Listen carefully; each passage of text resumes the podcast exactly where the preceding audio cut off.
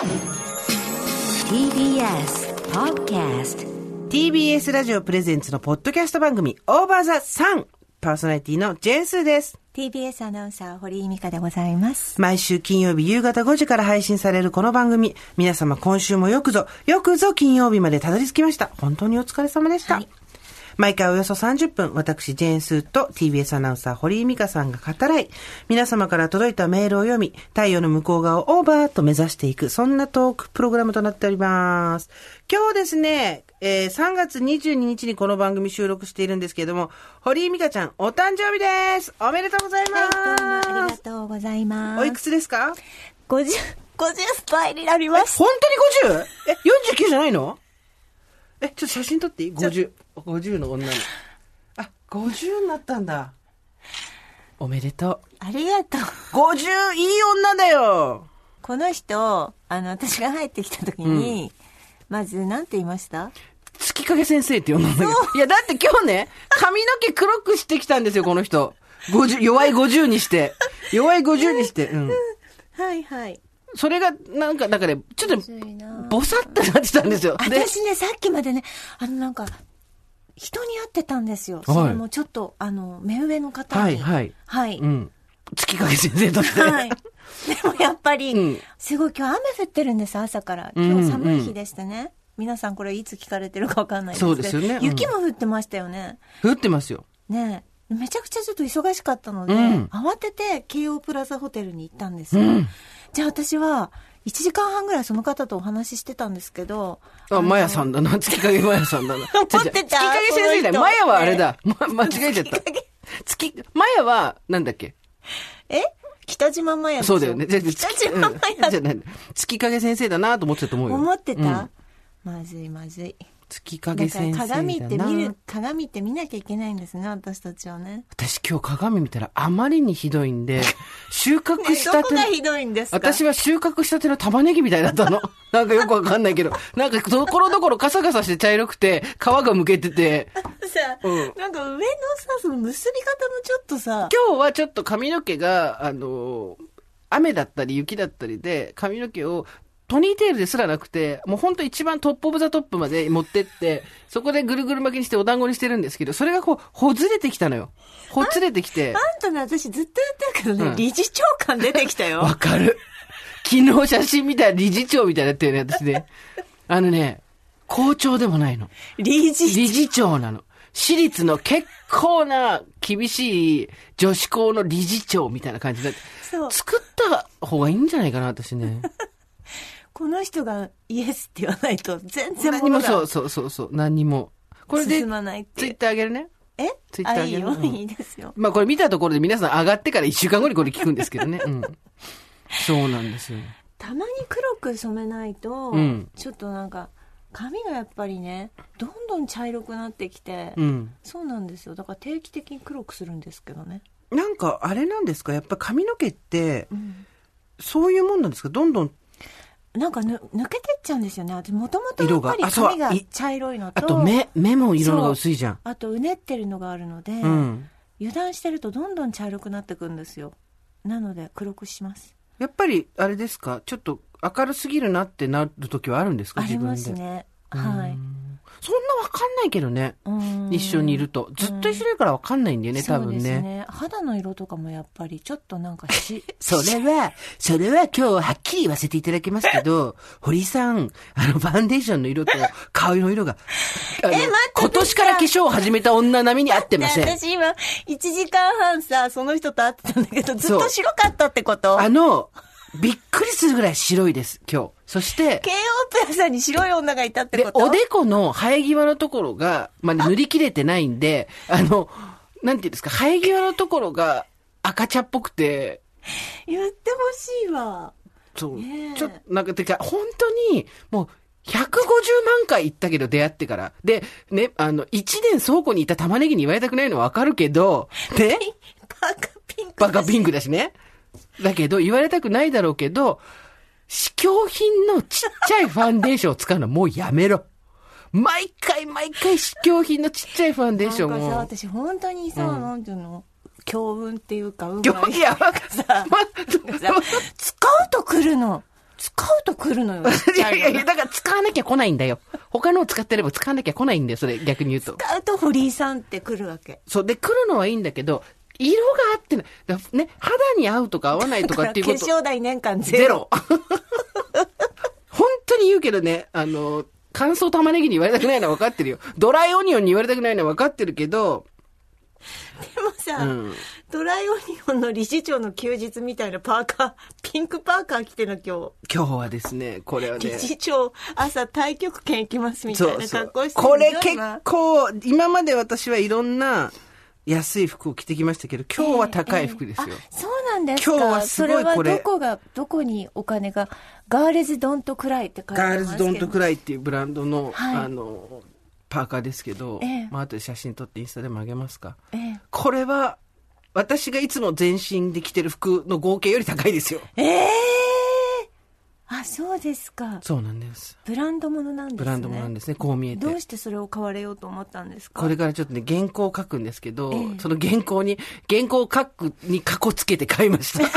原稿を書くにはこれが必要っていう。で、それはおいおい公開した時とかにお話ししますけど、はいやっぱり全てをそうやって治療感覚で買っていくっていう。うんこれは必要。うん原稿を書くのに。経経費としてねあなたもそうなるのよ。はい今月終わって来月からは。はい。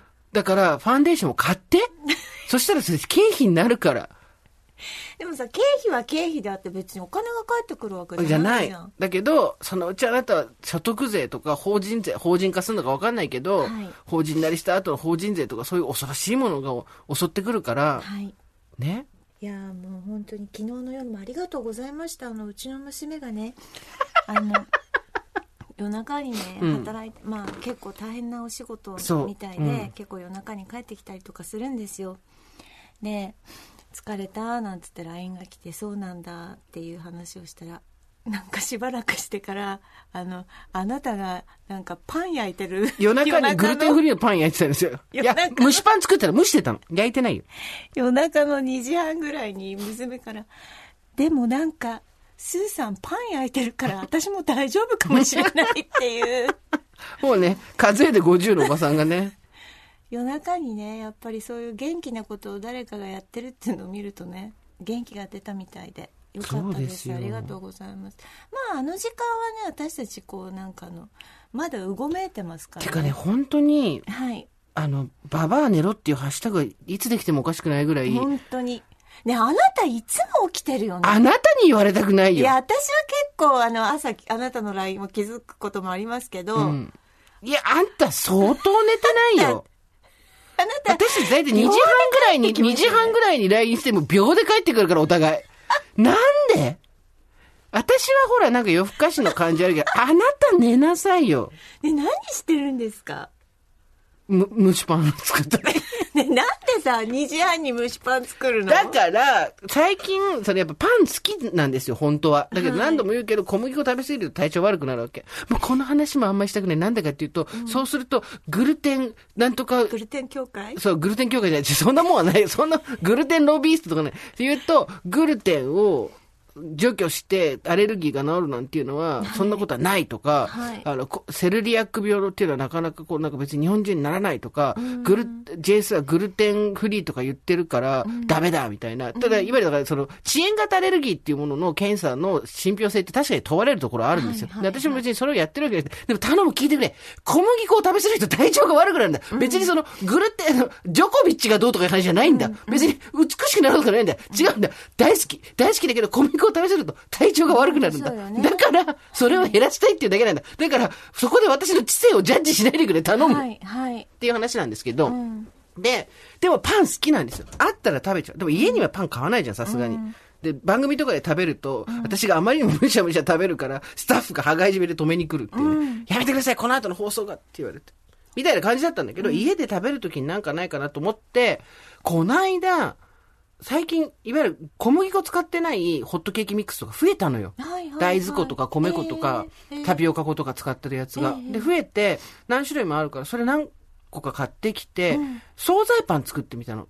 甘じょっぱい感じの。で、もう全然レシピとか、クックパッドで見たりとか、あと適当になんか、冷蔵庫にあるもの入れたり。うん。したら結構美味しくできたわけ。うん。だから、あ、これ自分でちゃんとなんかこう固定レシピ作ろうと思って、今、ホットケーキやったり、その惣菜パン作ったり、あと蒸しパン作ったりしてて、昨日は蒸しパン作ってて、でも油分を全然入れなかったから、マーラー顔みたいにしたかったんだけど、ちょっとパサパサしたから次は何入れようかなとえか言って何時にさ作ろうと思うの？1時半ぐらいかな。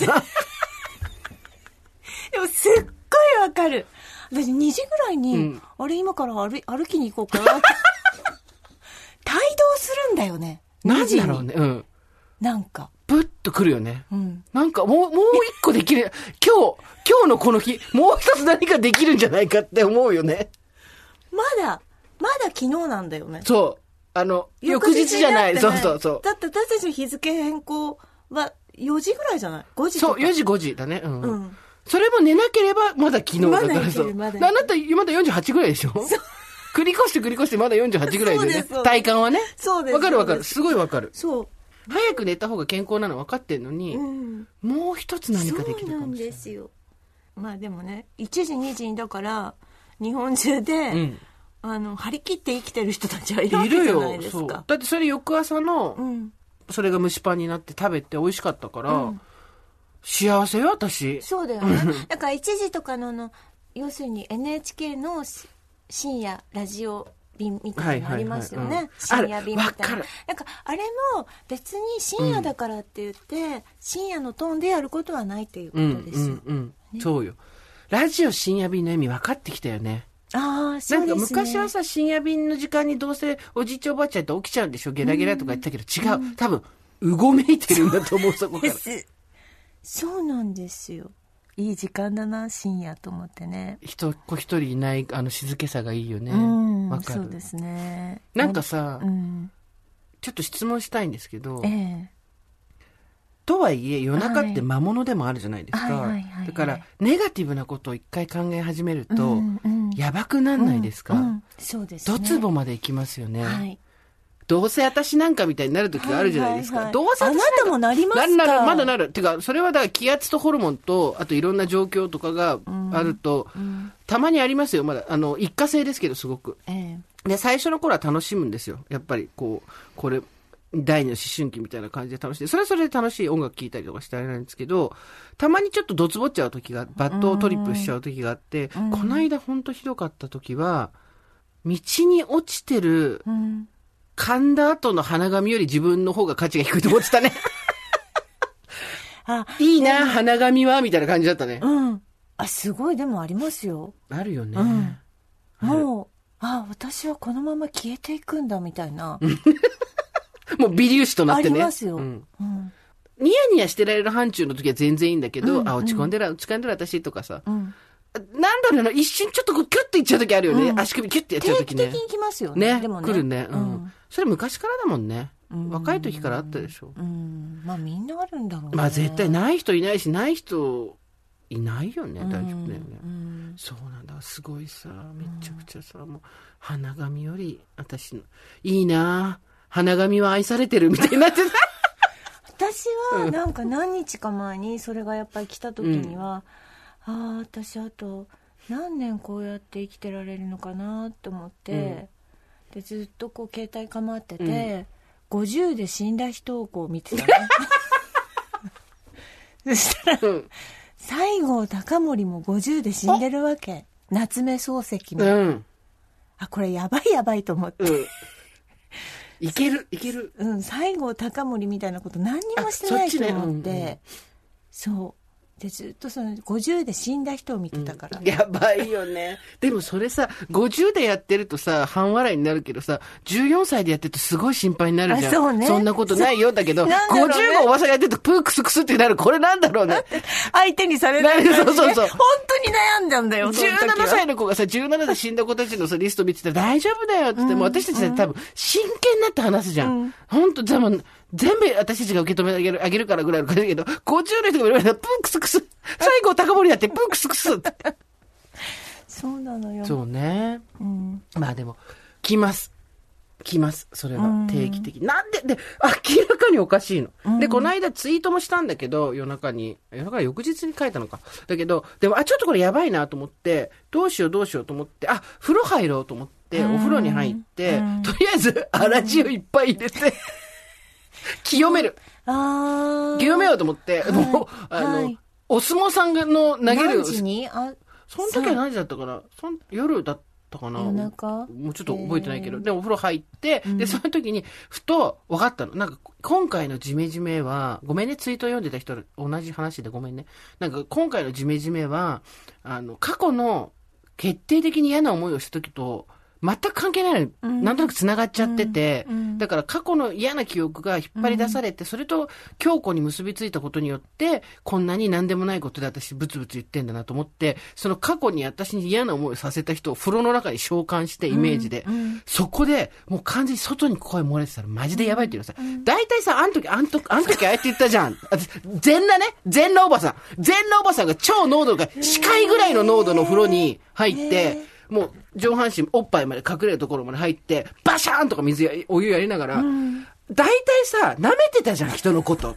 ね？私はね、あそこで詰めなかったのは優しさだと思ってるよ。だけどあの、そこであなたさ、平気な顔して 2, が2ヶ月も3ヶ月もほっといたでしょ、みたいなことを、ずーっと、もう完全に言っちゃって。る。で、もう頭きたから、お湯とかバーッとか、何、何もない空に、お湯バーッとかかけてやって、そしたらめっちゃスッキリして、視界効果。これマジおすすめ。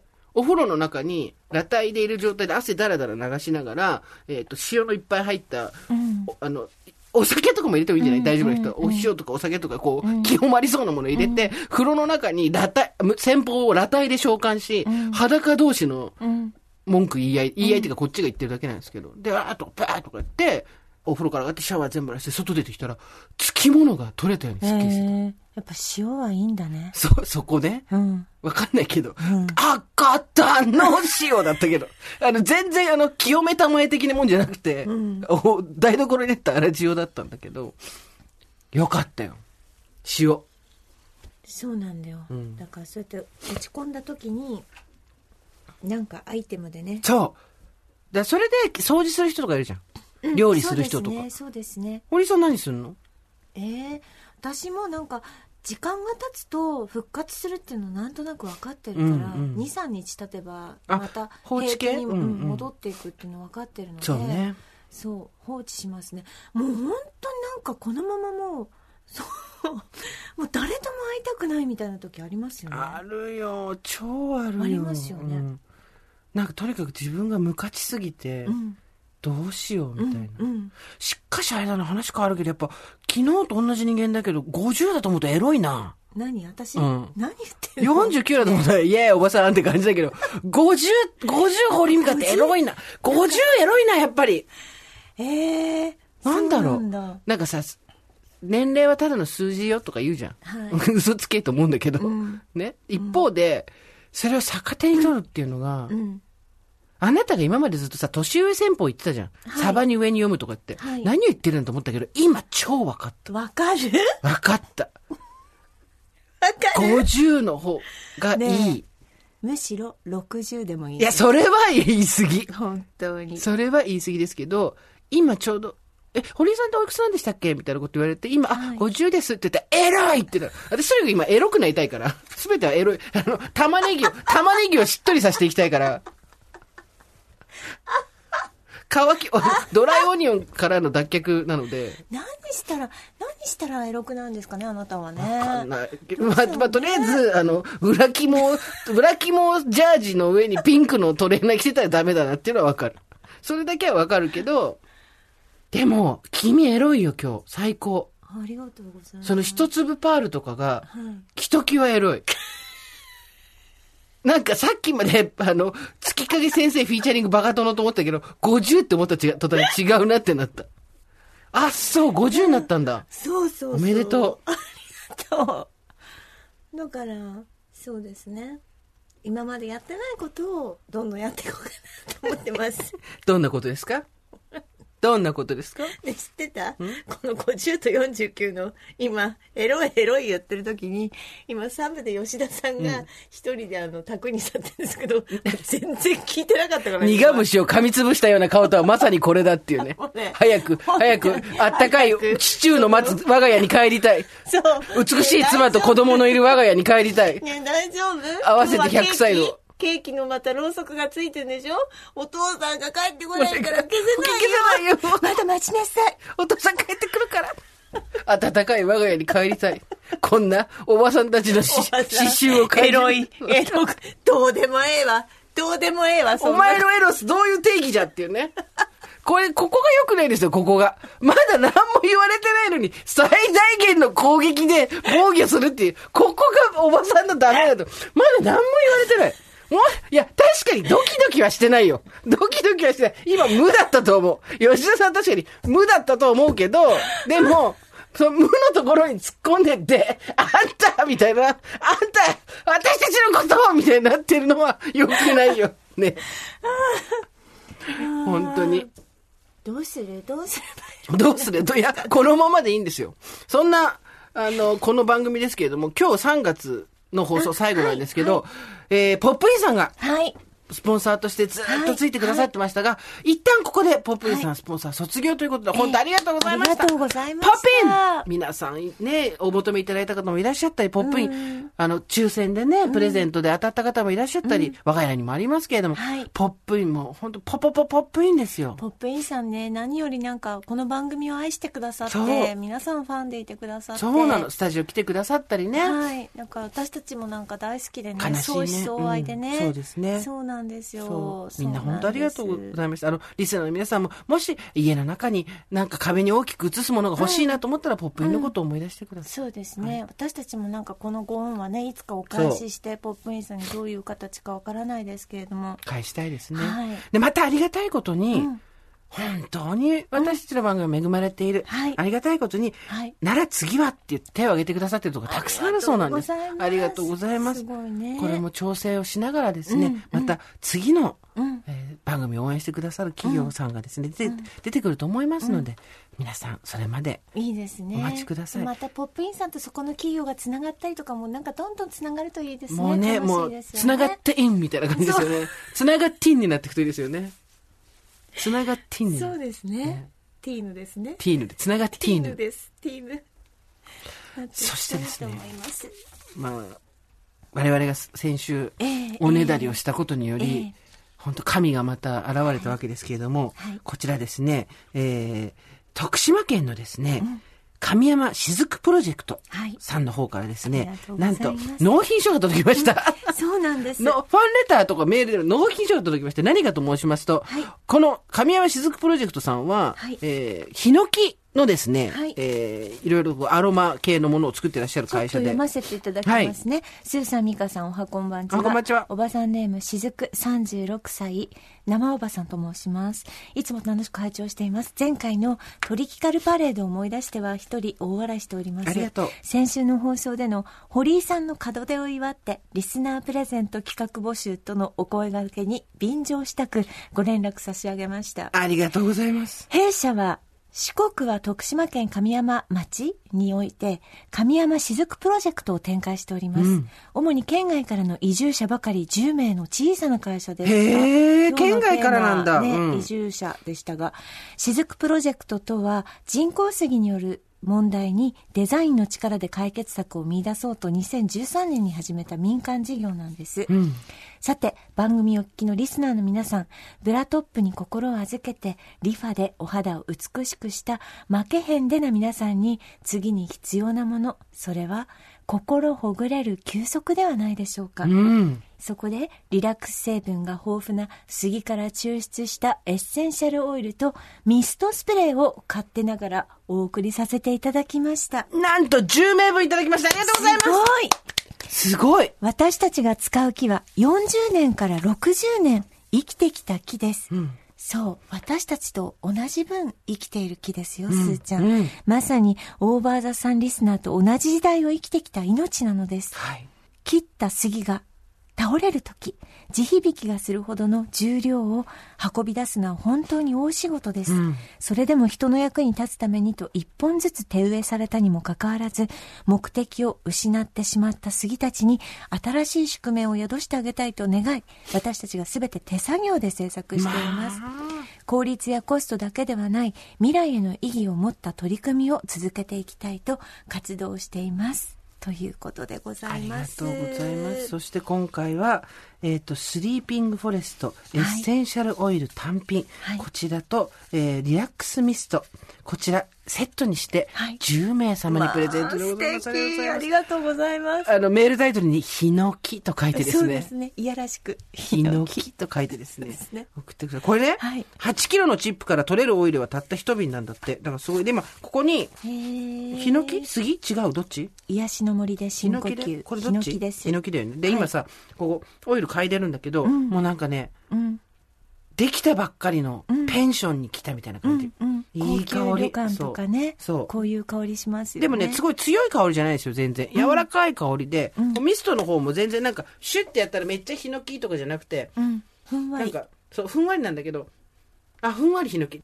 いい香りなんで、ぜひぜひ、うんこちらですね。一滴垂らして枕元に置くだけだって。あら、いいじゃない。夢見られますよ。ね皆さん、ぜひですね、うんヒノキと書いて、いやー嬉しいですえっ、ね。と、リラックスミストとオイルとセットでですね、うん。雫プロジェクトさん。あの、皆さんぜひ検索だけでもね、してってください。はい。寄ってホームページあ。りますから、ウェブサイトね、しずく雫さんにね。神山しずくプロジェクトさんでございます。ありがとうございます。こうやって、嬉しい。なんと、こうやっていろんな方から物をもらってですね。だってほらしずくさんも郡司さんのブラトップそれからリファさんのはいっていうね、そうシャワーヘッドっていうふうにおっしゃってるように、なんかみんなつながってポップインさんもそうだしそうです。嬉しいね。ありがとうございます。もうまるで私たちは一つの村だよ。そうですそう、一つの村で生きてあいく。のいつか国際フォーラムとか借りてあれあれしましょう展示会みたいな、ね、バザー、バザー、バザー。みんな一人一個ずつ店出して、バザーで。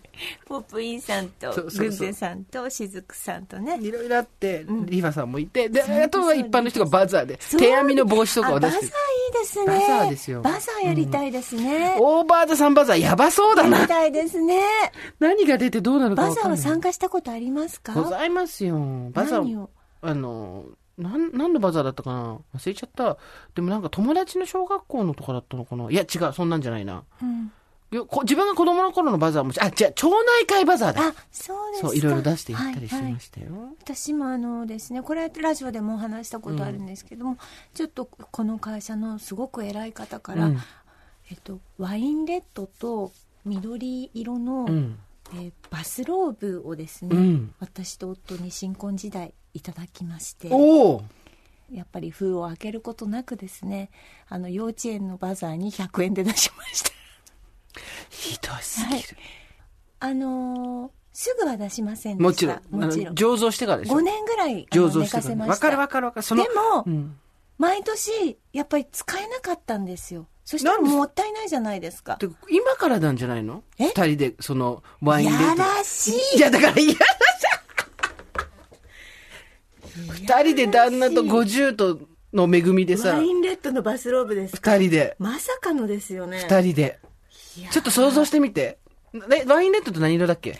ワインレッドといやらしい緑でした。で、その旦那がいやらしい緑。といやらしいワインレッドのでいやらしいバスローブでをした。50超えの二人が来て、怖い怖い。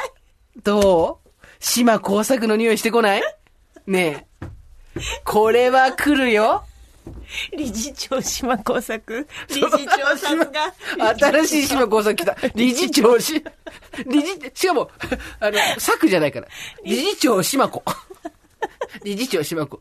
せあ、いやらしいね。50過ぎの夫婦が緑、モスグリーンとかでしょ？これはいやらしいですいやらしい。で、と、ワインレッドの厚手のバスローブを着て、夜中に。もう子供たちが帰ってくる場所はありませんそう。そして、で、薄いカーテンを、堀さんがうっすらこう開けると、旦那さんが後ろからこうちょっと肩をこうね、肩をこう、ちょっとこう、肩に手を当てたりして、振り向いたりして、オーバースペックです。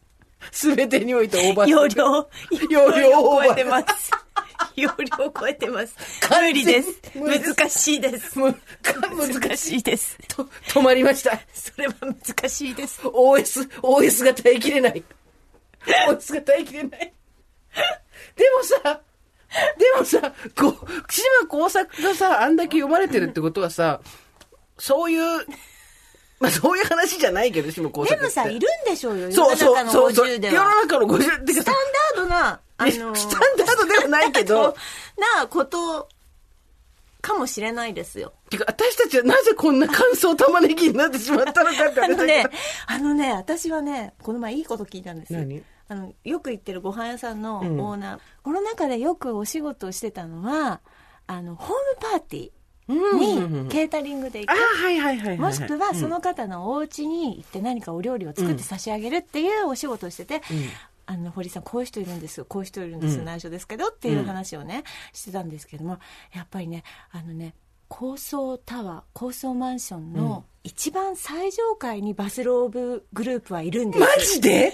バスローガバーが？バスローバーたちがいるの？であのその方は、えー、と12月ぐらいにやっぱりホームパーティーに行ったら、お料理作りに行ったら、あの皆さん水着であのご飯を食べて。え、え、え、ちょっと待って、何歳？あのあら？年年配の方たち。アラフィフだじゃないですか。オーバーってことで、はい。やっぱバスローブエッチって言ってるんだまた違うところにいらっしゃる方たちいるんだと思いますよ。なんかさ、やっぱりさ、私たちがさ、想像してるだけの世界ってあるじゃん。ありますあります。そうです。最上階の世界って、うん。想像の世界じゃな,、うんいですか、うん私たち、うん。はい。でもさ、はい。その想像の世界の上を行ってるんだよね、大体多分現実はね。そう。私たちほら見たことも聞いたこともないことだから。概念トークしかできないじゃん。そういうこと。私たちが多分想像してた限界って、はい。高層タワーマンションの最上階の人たちは、牛を一頭買い占めて、みんなで食べてるらしいよぐらいの、そうねそうねなんていうのコンパニオン呼んでるららしいよみたいな。でも、水着でご飯は食べる。いや、そこは考える。やっぱね、みんな想像力の限界ってあるね。みんうなん水着なんですって、どこのどこの最上階かは分かりませんけども、だから私は東京で空を見つめて、ん。高層マンションの一番最上階が目に入ると、ああそこでは何が何が今この時間行われてるんだろうっていうのを想像してみる。で小さな。ええやっぱりみんなあれですか？仮面舞踏会みたいなのこう目だけ隠れるみたいなのつけてんですか？あれ。はい。ね。まあでもあれぐらいはあるあるんでしょう目、ね目のなんかさ、こう、あんじゃん、あこう、ね目だけ隠れるやつさ。はいであれとかはいししてさ、女の人がそうそう、右手でその棒みたいなの持ってさ、くるーってこう、ゆっくり振り返りながら男たちをこう、品定めして、男もさ、さ、あの、天、くるーって、なんか、それ、それをピピって回すとこ OK のサインみたいな。二人で別室に消えていくみたいな。ね、なんで私たちさ、あの、そういうさ、上、最上階の人たちは性的に奔放っていうさ、思い込みがあるんだろうね。やっぱ天空に近いからね天に近い人たちは性的に奔放、年齢を問わず性的に奔放っていうイメージがすごいあるよね。めちゃくちゃ偏見だけどね、そうそう。これは。相当偏見。本当に真面目に上に住んでる人もいるけどね。そうそう。いや当たり前だよ。真面目、上に住んでる人が。じゃあ一回は真面目なのかだっていう話ですよ。わわかんないいよ、そう。わかんないけれども。うんだけど、とにかく、なんでしょうね。私たちのその、見たことがない、えっ、と、まあだからお金持ちだったりとか、あとすごい人脈とかなんか昔からあるとかみたいな。とにかく見たことがない人はなぜかみんな性的に奔放なイメージが。天空、天空の魔界ではやっぱり、奔放でなければ困るんじゃないですか？なんかさ、うちらの、やっぱなんていうの、その、イマジネーションの限界をすごい感じるよね。性的に奔放っていうのが、一番世の中でしてはいけないことみたいなさ。私たちの小市民っぷりがすごい出てるよねセ。レブにだけ許された特権だと思ってしまうっていうね。そうそう。なんかその、え一夫一妻制みたいなものを、かたくなに守ることが、人としての、正しさみたいな。でも、そこを超えた人たちは、そんなことは気にしないわ、みたいな。ドゥブドゥドゥダンダンみたいな感じのイメージありますよね。ねえ。いやーまあでも、水着でご飯食べてるのは考えなかったわ。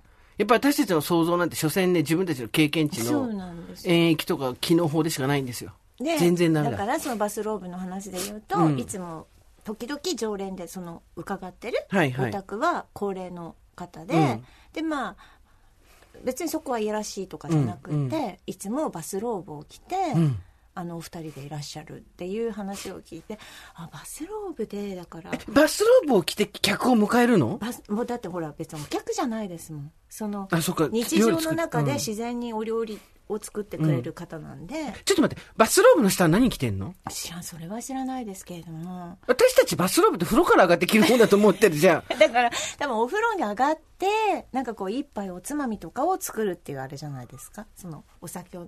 それも分かりまわかせんんないよ。バスだから、ご飯の順番とか違うかもしれないじゃん。本当だ。ねえ。そうだ。ご飯の庶民とご飯の順番違う。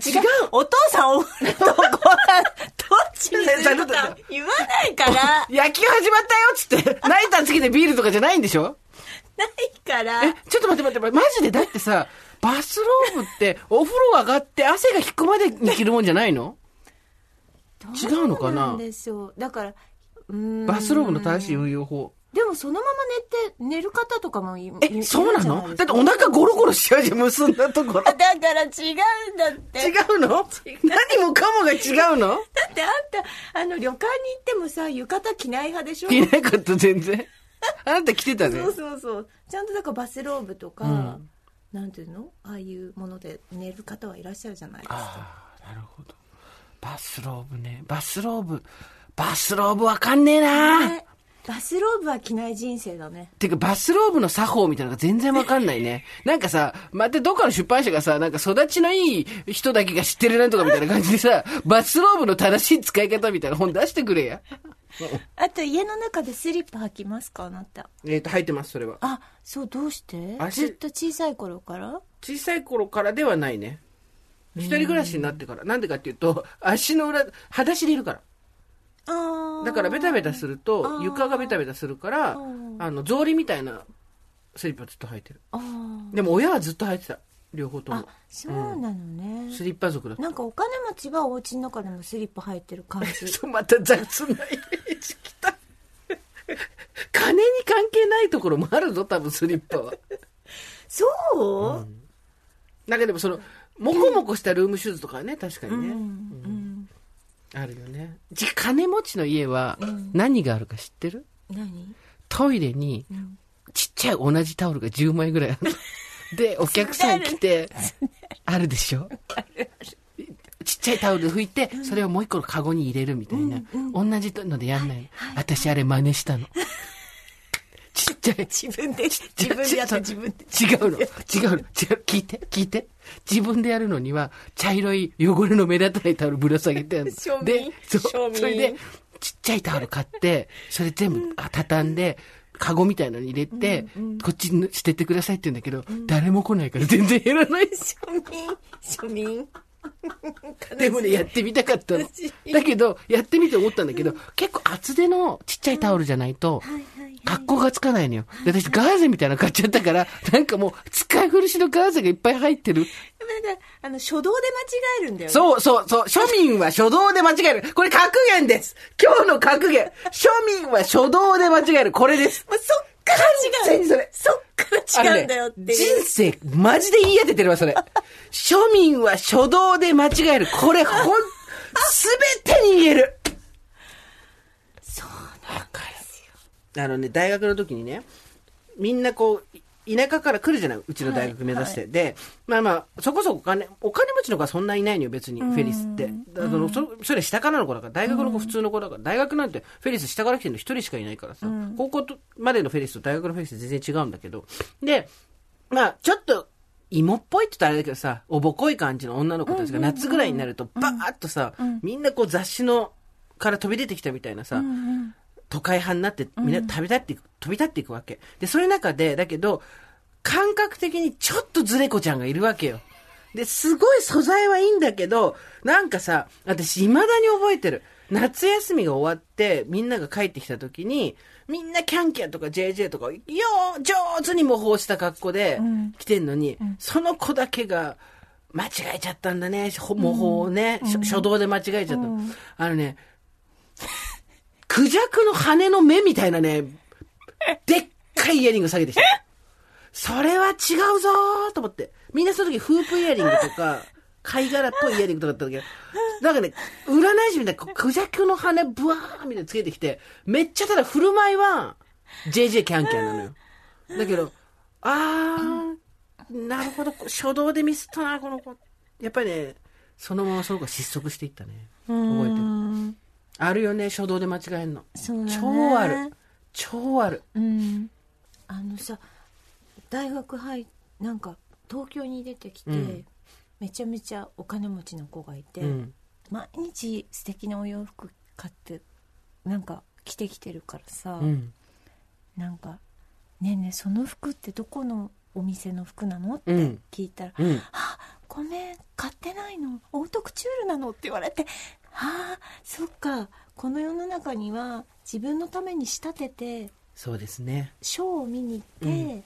これってうん言って作ってもらうんだって、うん。その子は、うん。うん。はい。あの、いらっしゃいます。そういう方は。びっくりしました私。ね。秋田から出てきて、うんうん。服ってどっかで作られて持ってくるものだと思ってたから。既製品っていうのが服だと思ってましたよね。はい、はい仕立ての服っていうのが世の中にあるんですよ。仕立ての服っていうのがあるんです吊るしじゃないんです。仕立てなんです。ですうちの近所のやっぱりあの仕立て屋さんがあるんですけど、町田なんですけど、本当にねローレス・ロイスがロ待って待ってまた間違えたよ。ロールス？エレクロールス・ロイスがうん止まってるんですよ、うん。だからやっぱ仕立て族はいるよね。最上階にいるんですねこれがあ、仕立て族ってえ、いうのちょっと違う違う違う。仕立て族は最上階にはいませんよ。仕立て族は最上階なんかに住まないです。仕立て族は地面に足がめり込んでますよ。地主。仕立て族は地権者。仕立てと書いて地権者と読むの。やっぱそうね仕立てと書いて地権と読むの。やっぱりね地主なんですよねそう。最終的には地主。私ね何に生まれ変わりたいって、やっぱり町田あたりの地主の家に生まれたかった あの町田あたりの地主ってちょうどいいでしょリアルだね。うんちょうどいいでしょ、うんうんなんかで駐車場とかをやって、うんちょっとマンション2個ぐらい持ってる地主が良かった私ね、地主になるとね、三鷹が良かった。三鷹の地主は相当だぞ、知らんけど。私たちの想像の範囲を何にも出てないけど。あとね武蔵小杉とかもいいよ。むさこね、むさこはもう完全にマンションだもんね。だって昔は地地主は地主でも地味な地主だったんだもん。地主じゃないか。ら、地主、そう。ね、今じゃあね、今じゃ大変ですよ。そう、あのね、土地ですよ。大抵だってさその地主の人のマンションの一番最上階あれ？地主はだってさそこにマンション建つと一番上をゲットできるじゃん大大抵あれは賃貸です。買わないです、みんな。ああいうとこ。本当？みんな人に住まわせてますよ。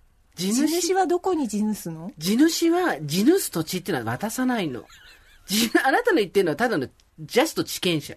地主は、その辺一帯の土地を持ってるから、す切り売りして分けたところで自分のところは別にそれで、い自分の住まいを動かす必要はないの。なるほどね自分の住まいを動かさなきゃいけなかったのは六本木ヒルズのあたりに昔住んでた人たち。うんあの人たちは動かなきゃいけなかったと思うけど、んそうじゃなくて、地主す人たち地は主する人たちは動かなくていいの。地主人々そう。地ヌンチュ。知人と書いて地ヌンチュ。地ヌンチュに生まれなかったんだ本当だよね。地なんで私地ヌンチュにならなかったの。本当なんか一生懸命働いてさ。地ヌンチュの娘が良かったよねでもさ、地ヌンチュの娘ってやっぱ固定資産税とかどうすんだろうね。ね。じ地ヌンチュが良かったね。とね本当に。こうやって話してると、あの、楽しいことでだんだんく悔しいことも苦しいことも忘れていきますからね。こうやってやっていけばいいんですよ。こうやってね、こうやって一台でパッと散っていけばいいんですよ、みそうんなで。すねそうなのよそうよ。結局何も残せないしそうよ。そううん。なんか私がいたことなんて別に死んでしまったら誰も思い出さないだろうし別にそれが悲しいとも思わないしそうね。うん。自分の人生全うできればそれでいいね。そうなんですよだからさ、思うんだけ何をど、残そうとかも思わないしそうそう。で、思うんですよ。その、いろんな人がいろんなことを言うじゃないですか。うんで、それが私にとってはプレッシャーだとか、私にはピンとこないとか、いろいろあると思うんですけど、あの、自分にピンとくる言葉だけ拾ってきゃいいんですよ。なんでかっていうと、うん。あの、磁石みたいなもんで、うんうん。自分が今何を本当はやんなきゃいけないかとか考えなきゃいけないかなんて本当は分かってんですよ。うん。でもみんな、それごまかして気がつかないふりをしているんですよ。うんなので、うん。そこに吸い寄せられるようにピコーンって言葉が入ってきた時には、それはあなたに刺さった言葉だから身に覚えがあるからっていうことで、うんだからね、その、一台でパッと飛べば、散ればいいのよって言った時に、何言ってんだろ、ピンとこないな、みたいな人は、それでいいんですよ。うんうんうん。でもそこでピキターン磁石バコーンってなったら、それがあなたがいろいろ考えてる人生のテーマそうそう。結局こうあまたの名言とかあまたの言葉がありますけど、はい。その時に取り出したい言葉しか記憶にしないですからね。そう、そうなの。だからね、あとやっぱり、何にも成し遂げなくていいし、何にも別に、なんだろう、自分がやってる仕事だの、表現活動だの、あと生活だのっていうものを追求したくないっていう人は、それはそれで全然良くて、うんそこを全うするっていうことだけで、生涯が終わることを、なんだろう、今後ろめたく思わせる世の中じゃないですか。なんか成し遂げろみたいな。だけど、そんなのはいいんですよ。ほっといて。うん自分がただその、ある人はね、うん。あなたとか私とかそういう表現活動に近いことをやってるから、そのままでいいのか、おいっていうのが絶対常に自分たちに問いかけてくるけれども、そんなことやってない人はそんなこと考えなくていいと思う。うん。なんか最近すごい煽るなと思って。いろいろなんか目標はみたいなこととかさ。ああとなんね。てかまあ言いたかないけど、クリエイターとか表現者とか、そういう仕事をしてる人は自分も含めて、私もさすがに10年やったからもう言っていいだろう、この子、うん。こういうふうに。1、2年の時は言わないけど、うん。っていう人は、あ詰めてけよとは思うよ。自分のやってることで金もらってんだったら、ちゃんとそこは詰めてけよと思うけど、その詰めてけを結構普通に生活してる人にも追求することが善みたいになってんじゃん。うん。あんなのむちゃくちゃだと思う。うん。うんこう高層マンションの上で何がみんなしてるかなとか話してるだけの方が絶対楽しいよ。うん。そうだよね。うん。別に高層マンションのことなんて考えないしね。普段はね、そうそう。いろいろなんかね、こうやっぱ、チラチラ気にさせるものが多いですね、世の中ね。その方が、まあ全てはクリック数とか、うん。あと視聴率とか、そういう数字に反映させないと商売が成り立たないっていうふうになっていくと、うん。どうしたって人を脅かしたりとか、ね。新しいことを提言したりみたいなことが主になってくるんですけど、まあ、そこには100%我々は抗っていく、うんうんうん。意味のないことを喋っていくぞっていう。うん。強い決意。わかりました。決意なくてもできます。ちょっと美香ちゃん。今日さ本当はさ新たな生活拠点についてっていうのでそうですよ。いっぱいメールもらったんですよ。そうですよ私たちもガンダーラについて話すつもりだったんですよ、うん。玉ねぎ理事長あたりからおかしくなってきた。あんたの最初、違う違う、そんなこと言ったら私の月影が悪いんだ。ごめん。月影と玉ねぎが悪かった今日。エロとはなんだ？バスローブだって。いうかさ、やって頼むからね誕生日プレゼント何もいらないって言うけどさ、あのね、バスローブ、ふっかふかのバスローブ送るからさ、旦那と二人でさ。ねからバザーにね、ね、旦那と二人でさ、バスローブ着てさ、僕なんかワイン片手にさ、後ろからパッて肩に手かけられてよ。で、それをふっと振り返ってよ。そこで、フィンって言うから私たち最近二人で写真撮ったんですけど。なんで家？二人で仲良く、うん。それはあのどういう写真かっていうと、後ろにサロンパスここに貼貼っって同じとこ貼ってんじゃん、やべえやべえっつって二人で撮ったんです。仲いいね。仲いいね。夫婦円満の秘訣は何ですか？最後に意味のある話でも えう。夫婦円満の秘訣は何ですか？同化してる感じ。何ですか？プラプラネリアじゃなくて何だけど、え、何？くっついちゃってんのもう。うん。どう？だから多分私ね、彼が旦那さんが死ん、これ旦那さん聞いてるか聞いてないと思うんですけど、旦那さんがね死んでもね別に悲しくないんだよね。あ、もう同化してるから、中にいるから。あ、それ素晴らしいじゃない。全然だからあの死んで次の日に大場座さんできるもん、あのだねやめないでもしうちの旦那がなんかいや殺さないでよ旦那をまず次の日大場さんさ、うん収録どうしますとか言わないで、全然やれちゃうから殺さないで、まず旦那を。でもそれすごく、私今胸に響きました。あらビコーンと 来ました？磁石で来る言葉でした。なぜなら、最近、エーリヒ・フロムの愛するということを読んだんですよああそれ。などうどういうあれですか？ああげるあげる。それ誕生日プレゼントにするよ。それだっていいでしょ、別に。なんですけど、そこに書いてあったんです。家族愛とか、うん。お友達との愛とか、うん。友愛、ね、性愛、いろんな愛があるけれども、ん。本当の愛というのは、この人と一つになりたいっていう願いをお互いが思って、はい。お互いを愛することだっていうことが書いてあって、うん。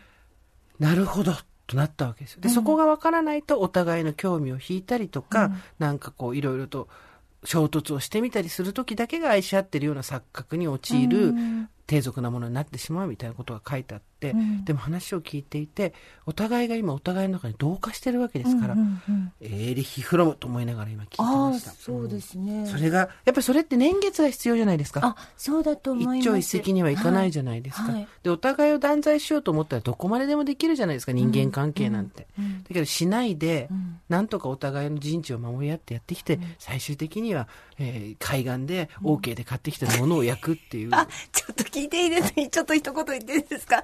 あのね、あの全然また旦那の話はまた別の話になりますけどね、うんはい。この前 OK 行ったんですよ。ね。そしたらね、OK で、スーパーのカゴ、皆さんカートをしてるじゃないですか。すごい高い確率で、小祝ヨーグルトが入ってたんです。来ました来ました。だから、生乳。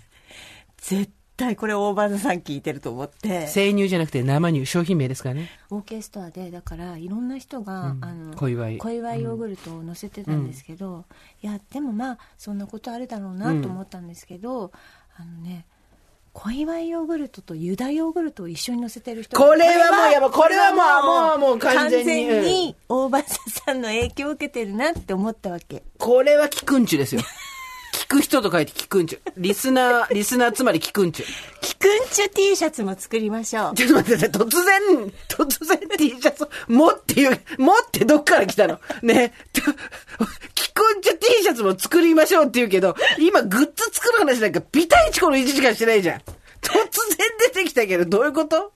ということで、えっと、新たな生活拠点についてはですね、来週、えっと、改めてやらせていただきます。皆さんの好きな、すいません理想の新たな、えっと、生活拠点、よろしくお願いします。はいそして、メール、じゃあ来週何かっていうとですね、4月に入りまして、実は、ちょっと募集したいメールがあるんですよ。はいはいあなたが今使っている公式グッズ。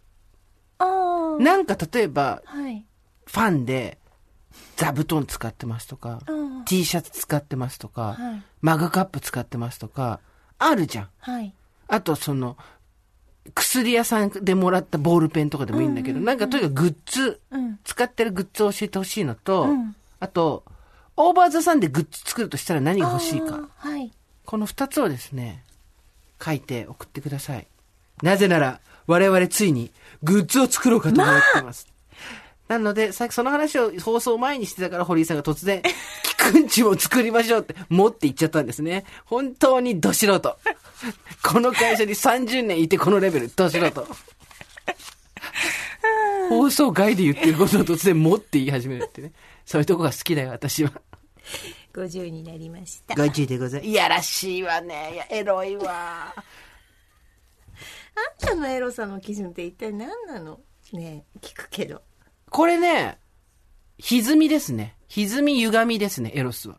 やっぱり。えーうん何ですかそれは？昔はそれこそ、左右対称で、全部に、こう、ピカピカのツルツルのアンドロイドみたいなもものが、あセクシーだと思ったりとかしてたんですけど、今、まあ、記号としては藤子ちゃんがエロいのはわかりますけど、キューティーハニーとかが。はいはいいや、本当のエロさはやっぱ違いますね。んやっぱちょっと、歪みとか、歪みとか、そういう年齢を重ねたところに出てくるもんだな。私は結構これ言ったかもうん。ですけど、あのね50とか60とかの人50ぐらいの人のあのねサンダルにね靴下がねちょっとエロいな何を言ってるんだ、お前は。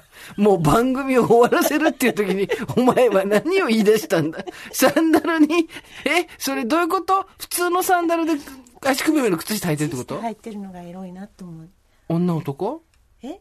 女。女？うん。サンダルに？靴下履いてる、さ、えー、来週のメールテーマもう一つお願いします。私の思うエロス。こちらもよろしくお願いします。収集つかないよ。わえっとな何週？多拠点メールもまだ読んでないですし。多拠点メールを来週読みますけど、うん。えっ、と、再来週以降にん、エロスの話と、えーグッズの話がいきますから、とりあえず皆さんからのメールをたくさん募集することによって番組のクオリティをどんどん上げていくというですね。具体的に言うとエロスって何、何、どういうのであなたに言うとこの、歪み、歪みっていうのは何ですか？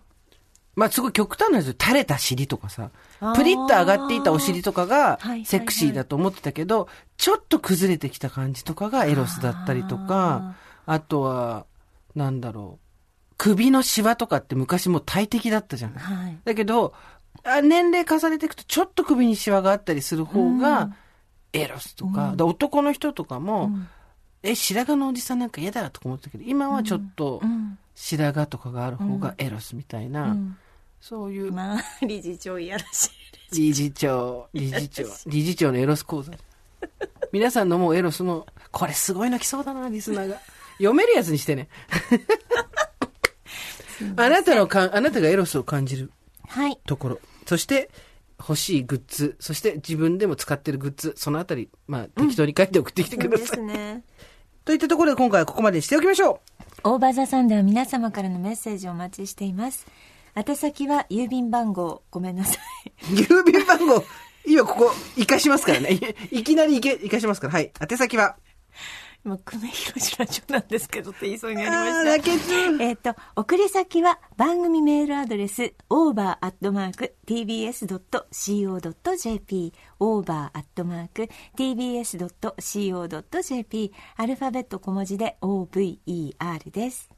最後に業務連絡です。先週お知らせしました、リファファインバブル S のプレゼント、本当にたくさんのご応募いただいております。ありがとうございます。こちら、えー受付今日25日いっぱいですよ、応募。当選者の発表は発送をもって開催していただきますが、今日25日いっぱいまでは応募できますんで、お忘れなきように。そして、オンラインイベント、プレゼンテッドバイ P&G。いよいよ次の日曜日27日でございますすご参加の皆さん当日楽しみにしておいてくださいね。今回抽選が外れてしまった方、またイベント企画しますので、その時にお会いしましょう。それではまた金曜日の夕方5時、オーバーザさんでお会いしましょう。ここまでのお相手は、TBS アナウンサー堀井美香とジェーンスーでした。オーバー TBS Podcast